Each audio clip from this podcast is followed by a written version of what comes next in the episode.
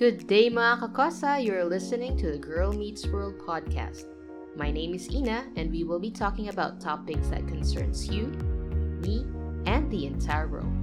So join me as we talk more about life, work, and love here on the Girl Meets World podcast.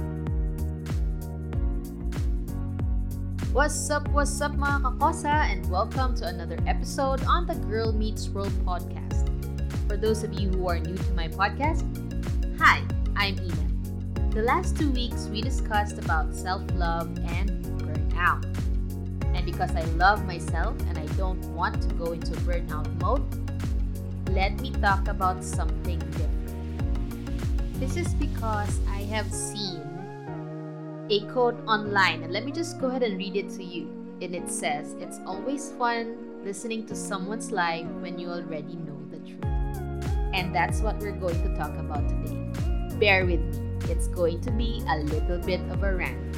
And let me know if you agree with my thoughts on this one. Okay? Let me give you a backstory. I used to be interviewing applicants for a role under my department, and I usually asked the situational question at the end. Here's how the question goes Let's say you were given a task with a partner notice that your partner is not doing his or her task. You're working on a deadline. What would you do? I usually hear these three answers. Most common? Well, I'll do their job for them. But you know what? My initial thought is are we really helping this person out if you do this job for them? Yes, you will learn from the experience, but are we really helping this person out to learn and accept responsibility for their actions? The worst part is, they get credit for all the hard work you've put in. How long will you be able to sustain this?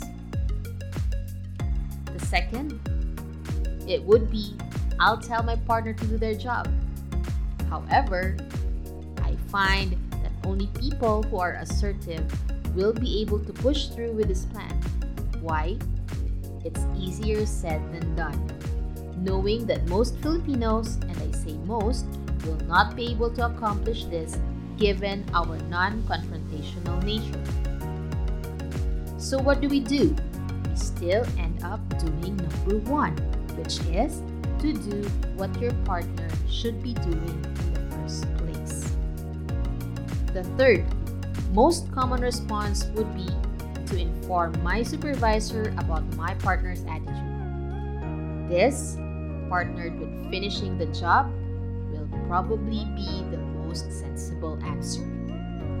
You're doing both their tasks and submit by the deadline with your supervisor knowing what really went this way, you get credit for all the hard work you've done and let karma take its natural course.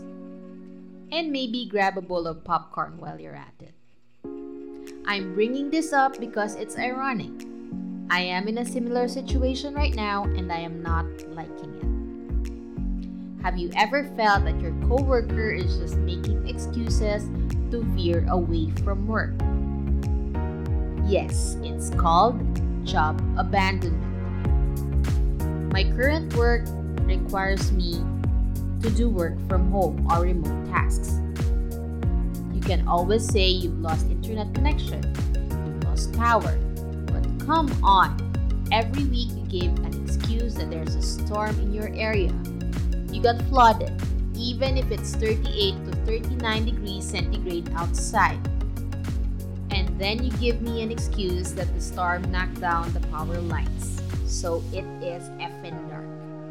I'd accept that reason for a day, but boy, a week without even endorsing tasks, and I'm left with all the pending items for your client? Every week it's the same lame excuse. No fail. Not a week goes by that this partner has complete attendance. The worst part is, I know for a fact that this person is lying. Guess what?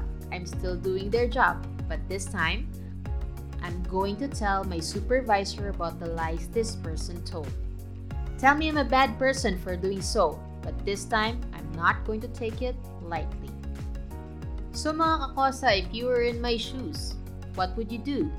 Would you just sit it out and let this person take credit for all the hard work you've done? Or are you going to tell that person to do their job? Or you're going to tell your supervisor about it? Tell me your thoughts about this. Well, folks, thank you so much for listening. And I'm sorry you have to hear my work drama, but I promise to give you an update about what happens next after I talk to my supervisor about this. Until next time, thank you for tuning in today, and I hope you like the content and can relate to it. If you do, share it with people who needs to hear it. If you have any suggestions on any topic you'd like to discuss, you can send it through any of my social media platforms or email me at inatakesontheworld at gmail.com. This is your Kakosa Ina for the Girl Meets World podcast. Until the next episode,